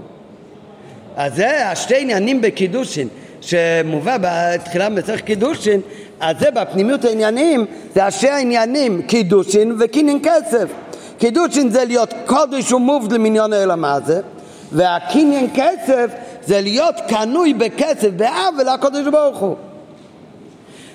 וכשם שבקידושין למטה שתי עניינים, למטה, כמו, אבל סליחה, הקדמתי כבר מיותי. קודם הוא מביא שכמו בקידושין למטה, שתי העניינים האלה קשורים זה בזה. האישה שמתחתנת, שמתקדשת, היא נהיית מיוחדת לבעלה, ובאותו רגע גם אסור לכל העולם. זה לא יכול להיות אחד בלי השני. יש להיות מיוחדת לבעלה, אבל עוד מישהו. זה לא, השם ישמו, זה הכי גרוע. אותו דבר, זה גם כן בפנימיות העניינים. כתוב, יש עכשיו הרבה מלמדים כאן בחברות שהביטחון בחובת הלבבות, אבל כאן הוא מביא מחובת הלבבות, לא בשער הביטחון. בהתחלה של שער אהבת השם, שם כתוב, כשם שלא יכול לשכון האש ומים במקום אחד, כך לא יכול לשכון בלב אהבת השם ואהבת עולם הזה ביחד. זאת, ברגע שהאישה היא מקודשת לבעלה, אז היא אסורה לכל העולם, לא יכול להיות למשהו אחר. וכשם שבקידושין למטה, בייס עניונים קשורים זה בזה, ואי אפשר להפרידם. על דרך זה גם בקידושין בין בני ישראל והקדוש ברוך הוא, שאף בהם מוכרחים להתקיים שתי עניינים, כמו שנאמר בחובת הלבבות, מן הנמנע ממנו שתתיישב אהבת הבורא בליבנו, אם יתיישב אהבת העולם בנו. אם יש לך אהבת העולם בלב, אין אהבת השם. בסגנון אחר. על פי הנעל, לפי זה גם יובן מה הטעם הפנימי שאמרנו מקודם. הרי היום כולם מקדשים אף על פי שיש שלוש אפשרויות, וגם אחרי שנאסר האפשרות של קידושי ביה נשאר שטר בכסף. בכל זאת מנהג ישראל וכולם מקדש דווקא בכסף. למה? מכיוון העניין פנימי של קידושין, הייחוד והדבקות עם הקדוש ברוך הוא. מה זה מתבטא? עיקר הדבקות והייחוד עם הקדוש ברוך הוא על ידי מה זה? זה על ידי אהבה, אהבת השם. ולכן עיקר הקידושין שהיום כולם עושים זה קידושי כסף, שכסף זה מרמז על אהבה. כתוב בזוהר, לית פולחנה כפולחנה דרחמותה, אין עבודה כמו העבודה מתוך אהבה. כן? דחילו ורחימו, רחימו זה אהבה. לית פולחנה, אין עבודה כפולחנה דרחמותה, כעבודה מאהבה. על פי הנעל יובל, המנהג לקדש דווקא בטבעת, כי הייחוד והדבקות של בין בני ישראל והקדוש ברוך הוא קשור בעיקר לבחינת כסף, מלשון נכתיב נחשפתי, עבודת אהבה. כי עיקר עניינה לפעול, עיקר עניין של האהבה זה לפעול התקשרות ודבקות בלוקות, להתפולחון כפולחון דרך המותה. ועל פי זה יובא גם התוכן הפנימי שאמרנו מקודם בשתי הסברות בעניין כסף קידושין, שיש כאן שני עניינים, הקידושין והכסף. והשאלה מהו העילה ומהו התוצאה. מה למדנו מקודם בחלק הנגלה? אפשר לומר שהקניין כסף הוא פועל הקידושין, ואפשר לומר שהקידושין פועל קניין כסף, ויש מקום גם לזה וגם לזה, ויש ראיה לזה ולזה. אותו דבר זה גם כן בפנימיות העניינים. מה אמרנו, מה זה קידושין? להיות בהבדלה, לפרוש מהכל. מה זה הקינין כסף? כסף זה העוול הקודש ברוך הוא. וכאן השאלה מה העילה ומה התוצאה. האם העילה זה צריך להיות קידושין? ההבדלה וההפרשה מתאבות עולם הזה. ואז כתוצאה מזה נעשה קינין כסף, אז יהיה לך גם אבס השם. או האופן השני, זה הפוך. שמהו העילה? זה אהבת השם צריך להיות קודם. כתוצאה מזה אחר כך יהיה גם עניין הקידושין אוסר לה על כולי עלמה, גם כן יהיה מובדל מענייני העולם הזה. נו וגם כאן מה באמת? מה באמת צריך להיות? בפנימיות העניינים אלו ואלו דברי אליקים חיים, שנכון. בדרך כלל מהו הסדר צריך להיות בעבודת השם? צריך להיות קודם מה? אהבת השם ואחר כך להיבדל מכל ענייני העולם הזה. צריך להיות סור מרע ואחר כך עשה טוב. צריך ללכת קודם, צריך להתנתק מכל ענייני העולם הזה, ואז יכול להיות אהבת השם. כמו שהבאנו מכל מחובת הלבבות, לא יכול בכלל לשכון אהבת השם בלב, כשיש עדיין אהבת עולם בלב. אז קודם צריך להיות הקידושין. הקידושין מה זה? מקודשת מובדלת מכל תאוות עולם הזה. אחר כך אפשר להגיע לקניין כסף, לנכסף ונכספתי, לאהבת השם. זה הדרך הרגילה. אבל אלו ואלו דברים כאן יש עוד אופן. האופן השני זה תאמר לך, תחיל הריבה, שנתחיל באהבת השם, בבעשי טוב, לעורר אהבת השם בליבו, וכתוצאה מהקניין כסף, בדרך ממילא גם מפעל הקידוש שלנו יתנתק. מי תאוות עולם הזה ייפלו. אז זה לא הסדר הרגיל, נראה. הקנאת הכסף מרמזת על הייחוד והדבק של אדם ישראל בקודש ברוך הוא קנה. הקידושין, קידושין זה מלשון הפרשה והבדלה, על הפרישות מענייני העולם, ובזה יש שתי אופנים הנ"ל. איזה ממו העילה וראשית זו עניין, מהו ההתחלה בעבודת השם, והדבר תלוי באופן וסדר העבודה. האם היא בדרך מלמטה למעלה או מלמעלה למטה? אם הולכים לפי סדר עבודת השם מלמטה למעלה, זה הסדר הרגיל, או מלמעלה למטה, בדרך כלל כשכתוב מלמעלה למטה, כנ"ל ידי גילוי מלמעלה. אבל גם בעבודה של יהודי יש או עבודה מלמטה למעלה, זה עבודה רגילה לפי סדר והדרגה, ויש גם בעבודה שלו שהוא עובד באופן כמו מלמעלה למטה, לא לפי הסדר הרגיל, המשכה מלמעלה למטה. ועל זה, בזה זה תלוי. בעבודה מלמטה למעלה, מה צריך להיות ההתחלה? מה צריך להיות העילה ומה צריך להיות התוצאה? העילה צריך להיות הקידושין, להתנתק מתאוות העולם הזה. מה יהיה התוצאה מזה? תוצאה מהקידושין, נעשה גם קינין כסף, יהיה גם אהבת השם בליבו. בעבודה מלמטה למעלה, הנה הקידושין קודם. לכל ראש נדרשת מאדם הפרישוס מתאוות העולם הזה. על ידי זה מתעורר אצלו אהבה ותשוק אל אלוקות, זה הקינין כסף. צריך להיות קודם סור מרע, זה הקידושין, ואחר כך עשה טוב, זה הקינין כסף. ואילו בעבודה מלמעלה למטה, אז זה באופן ההפוך. לאחרי שאדם עומד בהתעוררות אהבה ללוקות. מה זה ההתעוררות אהבה שיש ללוקות? זה הרי קניין כסף, זה האהבה. על ידי זה נפעל אצלו עניין הקידושין, הפרישות, מהעולם. מה בפועל ממש צריך להיות? מה הסדר הרגיל? איך יהודי צריך לעבוד? בתניה, אדמה זקן מביא את שתי הדברים. אבל אדמה זקן אומר, הסדר צריך להיות קודם, סור מרע בתכלית, וכתוב בסוף פרק מ"ג בתניה, צריך להיות לכן קודם, צריך להיות עבודה מתוך יראה, צריך להיות יראה בשלמות. רק אחר כך יכול להיות אהבת השם. אבל הוא אומר, לפעמים יש בהוראת שעה, זה לא לפי הסדר הרגיל, שיכול להיות גילוי אב ורבה, שם זה הכוונה מלמעלה למטה כפשוטו, וזה גורם גם יראה. מה הדוגמה שמביאה על זה? התשובה של רבי אליעזר בן דורדיא, שעשה כל העבירות שבעולם, אחר כך עשה תשובה מאב וגאה בבכייה, יצא נשמתו מכלות הנפש וזכה לחיי עולם הבא. כן, אז שמה, אז זה היה למה קוראים לו רבי אליעזר בן דורדיא? הוא נהיה רבי באותו יום האחרון מימי חיוב. כל חייב היה בעל עבירה, אבל זה עבירה, זה הוראת שעה, זה לא עבירה. שהגילוי עבירה, זה גורם גם כן את העיר את הסומרה. אז זה לא לפי צדר הרגיל.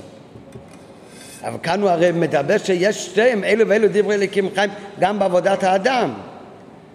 אז האמת, אז מביא כנראה בשתי דברים. בהתחלה הוא אומר, זה תלוי על מה מדברים. אם מדברים על הרע הגס, דברים אסורים, אז על זה בוודאי צריך להיות בעבודה של יהודי קודם, הסור מרע ואחר כך עשה טוב. צריך להיות קודם סור מרע ביתה, ואחר כך צריך להיות קודם הקידוש שנתנתק מעולם הזה, ורק אחר כך העניין של יכול להיות קינין כסף, האבס השם נחשפתי. אבל אחר יש דברים שזה יותר בדקות, זה לשנות את טבע מידותיו של בן אדם. זה דברים כבר בדקות של הסומרה. לא מדברים על דברים גסים. אז שמה באמת, אז בזה יכול להיות עבודה מלמעלה למטה. יכול להיות אבס השם, כי כבר אין לו רב כפשוטי כבר. אז שמה באמת יכול להיות אבס השם, הקינין כסף, וכתוצאה מהקינין כסף, אז יהיה גם כן הסומרה, הקידושין, ההבדלה מהעולם. זה בדואר. אחר כך משמע שגם ככה יכול להיות קודם, נראה מבפנים. החילוק בין שתי האופנים, מלמטה למעלה ומלמעלה למטה, זה מצד היותם שתי סוגי העבודה. האופן האלף זה עבודה שעל פי סדר והדרגה, שזה עבודה שעל פי טעם ודס, טעם ודס שבקדושה, אבל זה עדיין עבודה לפי הסדר. בדרגה הזאת בן אדם לא יכול לבוא לידי אהבת השם לפני שהוא פורש מאהבת ותאוות ענייני עולם הזה. אופן הבית זה העבודה שלא לפי סדר והדרגה, עבודה שלמה. האופן השני זה עבודה שהוא לא על פי סדר והדרגה, זה עבודה שלמה לא מטעם הדעת. בן אדם הוא לא מסתכל על מעמדו מצבו, אלא הוא מתבטא לגמרי, הוא מוסר את עצמו בדבקות ללוקות. אשר יסוד עבודה זו זה מגיע מצד קבלת עול, זה הקבלת עול שלמעלה מטעם ודת, ועל ידי זה נעשה מופרש מתאוות ותענוגי העולם הזה ונפטר מהם. זה הכוונה עבודה מלמעלה למטה. מה הכוונה מלמעלה למטה? הוא לא מתחיל עם חשבונות, אלא הוא מתמצא, הוא לא מזכיר כאן עוול, אבל התבטלות והתמסרות לקודש ברוך הוא למעלה מטעם ודת, עוד לפני שהוא עשה תשובה על הפרטים וסומר הדלת. אלו זה התבטלו קבל עשה למעלה מטעם הדת, וכתוצאה מזה בדרך ממילא זה יפעל אצלו גם ההפרשה וההבדלה מענייני העולם ייפטר מהם. רק מה, ויש לומר, מתי צריך להיות העבודה הזאת? מתי זה? זה הוא יגיד בעוד זין. אבל קודם, הוא אומר, זה מתאים עכשיו גם בפנימיות העניינים, מאיפה אמרנו לפי סוף עוד ג' מאיפה לומדים הסברה שהקינין כסף, הסברה שהקידושין הוא גורם לקינין כסף? מאיזה פסוק זה נלמד? זה מתאים לפסוק כי כך איש אישו שמדבר בקידושין. הסברה שקניין כסף הוא גורם את הקידושין, מאיפה לומדים? ויצא חינם אין כסף. איפה כתוב הפסוק הזה? באמה העברייה. הפסוק הראשון מדובר בדיני קידושי אישה. פסוק שני זה לימוד על קידושין, אבל זה לימוד שמאיפה לומדים אותו? מהעבד, לא עבד, אמה, מאמה העברייה, מעבדות. אז הוא אומר כאן, כשמדברים על, באופן של קידושין לפי סדר הרגיל, אז צריך להיות קודם קידושין, וזה גורם לקניין כסף. כשעבודה היא כמו הומו עבריה. מה זה הומו עבריה? עבודה של קבלת עול בתכלית, שעבדות. אז העבודה יכולה להיות מלמעלה למטה. אז זה קניין כסף, והוא גורם לקידושין, להבדלה מענייני העולם.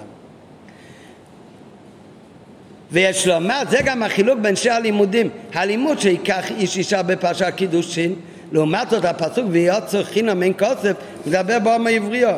בפרשת הקידושין שם מדובר על עניין הקידושין בסדר עבד על דרך הרגיל.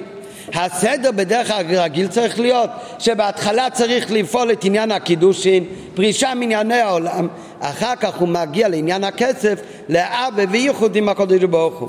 מה שאין כן בעניין הקידושין בפרשת האמה העברייה, שם מדובר על עבודת עבד, שבכללות זה עבודה של קבלת למעלה מטעם ודעת.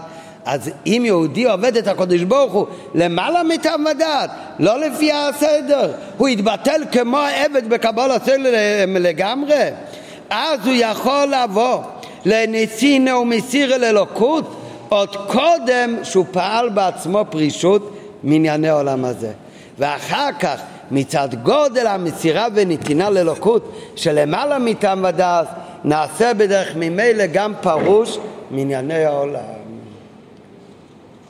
טוב, את הקטע הזה צריך יותר להתוועד, לא ללמוד רק. טוב, בעזרת השם בשבת. ועד יש להם רבים מגייסה, שעניין הנעל שייך לעם העברי או דווקא. לפי מה שכתוב כאן, אז זה עוד לא מה שאמרנו מקודם, שזה תלוי מאיזה רע הוא צריך להיבדל ואיזה דרגה של אהבה. ופשוט מה שאמרנו עד עכשיו זה כיפשוטי, יש לו עדיין תוות לעולם הזה כיפשוטי ממש, וצריך לפרוש ולהיבדל מהם.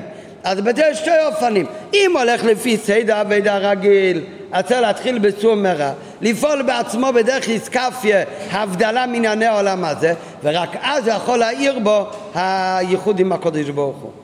לעומת זאת, יש אופן אחר מלמעלה למטה, רק הוא לא מזכיר כאן אבא, אבל הייחוד עם הקודש ברוך הוא, זה נפעל על ידי כמו עם העבריות, על ידי הקבלת בתכלית, שהבן אדם לא חושב על עצמו, אלא מתמצא לגמרי ללוקות. באותו רגע, גם אם הוא לא פעל בעצמו עדיין, שום פרישות מהטבות עולם הזה, עצם המסירה ונתינה למעלה מטעם ודעת בקבלת עול, אז זה ייתן לו, הוא יתעסק בלעבוד את הקודש ברוך הוא, הוא שוכח על עצמו, זה ייתן לו את הכוח שמלמעלה למטה, כתוצאה מהקניין כסף, הייחוד לקודש ברוך הוא, אז גם כן יפעל אצלו בדרך ממילא העניין של קידושין, הבדלה ופרישות מתאבות עולם הזה. נכון, אמרתי, הוא לא מאהבה, אבל זה הכוונה שהחיבור לקודש ברוך הוא לא מתחיל רק אחרי שהוא התנתק מהעולם, כן? הוא מתחבר לקודש ברוך הוא על ידי התבטלות למעלה מטעם ודעת. זה מגיע אולי מהאהבה פנימי, אבל הוא לא מזכיר כאן אהבה באמת. אבל זה גם עניין, זה עניין שקינן קצב, הוא אומר. למה? כי הוא מתאחד עם הקודש ברוך הוא לא לפי סדר והדרוג, בלי להסתכל בכלל מה שייך אליו מה לא. אז זה יפעל בדרך ממילא גם כן את העניין של קידושים. ועוד יש לו מה בעמק יסר, שעניין הנעל שייך לעמה עברייה דווקא. ועכשיו הוא אומר ששתי אופני עבודה מדברים על שתי סוגים של הבדלה שצריך לפעול בעצמו. זה בהתאם לחילוקי הדרגות במצב האדם העובד. אם המצב של האדם העובד הוא כזה שיש להזהיר אותו על פרישות מתאבות עולם הזה כפשוטו, אז מה צריך להיות הסדר? על דרך הורוגיל, כן, הוא אומר על דרך הורוגיל, כי יש לפעמים בהוראת שן שגם אז זה יכול, אבל בדרך כלל אם צריך להזהיר אותו מתאבת עולם הזה כפשוטו, אי אפשר להגיע לדרגות נעלות בעבודה כל זמן שהוא לא פעל בעצמו פרישות והבדלה מזה. הוא לא יכול להגיע ליחד ודבקות בהשם על ידי עבד, אלא אם מבטל תחילה את הרע שבקרבי. מה זה הרע שבקרבי? תאוות העולם הזה. וממילא נדרש תחילה לעניין הקידושין, פרישות והבדלה, ואחר כך רק לעניין קניין כסף, הייחוד ודבקות בליכוז. אבל מי שכבר פרוש מתאהבת עולם הזה כפשוטון, מי שמתאוות עולם הזה כפשוטון, מזה הוא כבר נפטר. ומה דושים ממנו עכשיו פרישות? מטבע מדי סוף, מדרגות יותר גבוהות הוא צריך עכשיו לפרוש, להפוך את טבע מדי סוף, לעבוד את השם יזבח, לא לפי מדידות טבעו. הוא לא נכנס כאן כל כך, אבל למדנו פעם מאמר בחורף במשפטים, כל הדרגות בעבודת השם של עומר עברי או עבד עברי, ועבד כנעני, שפחו ובס, כל הדרגות שיש בעבודת השם. הדרגה של העם העברי שם כתוב שהעבד עובד, העם היא לוקחת את התבואה ועושה מזה מחל, היא משנה את המהות, כן, היא עובד במטבח.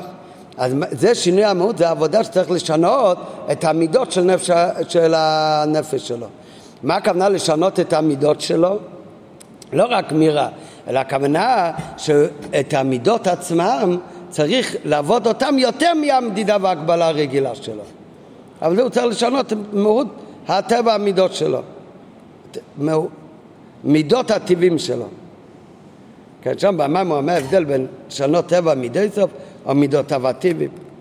אבל ולפעול את זה, זה נפעל על ידי העבודה של מכין דגדלוס, שהוא צריך להתבונן ואם כהלב בלוקות, ואת זה פועל שטבע המידות יתהפך מטבען, שיהיה תשוקה ללוקות בשינוי ממהות תשוקתו לחמד אל המעזה ובהתהפכות המידות. כאן, מה שמדובר כאן, זה לא דאגה שהוא צריך להשיג להיות הלב שלו בתאוות, בדברים עצורים או בענייני עולם הזה. אלא זה כבר עבודה בקדוש הגוף, שהוא צריך להפוך שהמידות חמדת הלב שלו יהיה בלוקות למעלה מהמדידות שלו. על הדאגה הזאת של לשנות את הלב, את הקידושים האלה, זה יכול לבוא גם אחרי הקינין כסף. זה עבודה של הום העבריות. ולכן לומדים אופן זה בקידושי כסף מהום העבריו דווקא. כי המדרגה של הום העבריו זה שינוי המידס ממהוס למהוס. וכעבד את הום הכיפשוטו, כמו עבודת ההום הכיפשוטו זה לקחת תבואה פשוטה ולעשות ממנו מאכל מתמים. ומאחר שכל נפש בפרט. אז זה, הוא אמר שם בפנימיות העניינים, אז זה שונה קצת מה שהוא אמר באות הקודם. באות הקודם בפשטות הוא דיבר בשיחה שתי עם אותו סוג של אולי לא קניין כסף, הוא לא הזכיר אבא, אבל אותו הבדלה שצריך להיות מענייני עולם הזה, אותו קידושין. רק הוא אומר לפי סדר רגיל קודם קידושין ואחר כך כסף, אבל יש על ידי עבודה של העם העברי, כאן על ידי ביטל בקבלת זה למעלה מטעם ודעת, הבן אדם יוצא מעצמו, אז הוא מתמצא לגמרי לעבודת השם, אז הוא יכול להתחיל עם מעשי טוב, חיבור לקדוש ברוך הוא, זה כאילו הכסף, ובדרך ממילא גם כן יסתדרו העניינים של קידושין שיתנתק מהרע. עכשיו הוא אומר בעומק יותר בעצם, שזה מדובר על שתי אופנים של רב, זה לא שולל תביאו הקודם גם, שבדאגה רגילה אז צריך להיות קודם קידושין ואחר כך, כסף, לפי סדר והדרוגה. אבל מי שכבר בדאגה של הום העבריו, שזה כבר דאגה שצריך להפוך את המידות, אז זה כבר בקדוש שדאגה כזאת, אז שם באמת יכול להיות קודם העניין של כסף ואהבה, וזה יפעול בו את השינוי במידות. אבל מאחר שכל נפש בפרט, לכל יהודי יש כל הדאגות של עבודת השם בנפש שלו, את כל הדאגות של הום העבריו, עבד עברי בס, כל הדאגות שכתוב שיש אצל כל אחד באופן מסוים עבודת השם, ולכן באמת אצל כולם יש גם את הדרך העבודה הזאת, שקודם יש עניין של כסף ואחר כך קידושים, קודם עניין שעשי טוב ואחר כך להתנתק מהרע. מאחר שכל נפש בפרט כוללת בתוכה את כל הדאגות, ישנה נתינת כוח לכל אחד ואחד למסור את עצמו לגמרי באהבה ודבקות לליכוס. עכשיו הוא לא אומר רק בקבלת סייל, יש לכל אחד נתינת כוח להתמסר לקדוש ברוך הוא באהבה ודבקות לליכוס, ומצד זה תפעל בדרך ממילא ההבדלה מכשי כס וחמדי עולם הזה, עד לאופן של שינוי טבע המידות ממהות למהות. ועל ידי זה, על ידי העבודה הזאת, שהבן אדם מתמצא לקדוש ברוך הוא, זה קינין כסף נכסף ונכספתי, והוא עושה קידושין, הוא נבדל מעולם הזה, אז על ידי זה האישה נקנית לבעלה. מי זה האישה? בני ישראל נקנים לקדוש ברוך הוא, שנעשה ייחוד ודבקות בין בני ישראל לקדוש ברוך הוא בתכלית הייחוד, שזה השלב אחרי הקידושין. אחרי הקידושין באים הנישואין, שיהיה בקרוב ממש. על ידי העבודה של אירוסים בזמן הגלות מגיע הנישואין, שהנישואין זה יהיה הייחוד של הקדוש ברוך הוא ובני ישראל בביאת משיח צדקנו. השיחה נאמרה בשבת פרשת תציו ג' אלול תש"ד, יום נישואי כבוד קדוש צדמו מרייץ נשמת עדן, שהיה בערב שבת קודש תצא שעת תרנ"ז, ולהעיר שנישואי אביו הרב רש"ב היה במצוי שבת קודש תצא י"א אלול תר"ט. אז זה דבר בעיתו שלמדנו היום בי"א אלול את השיחה הזאת.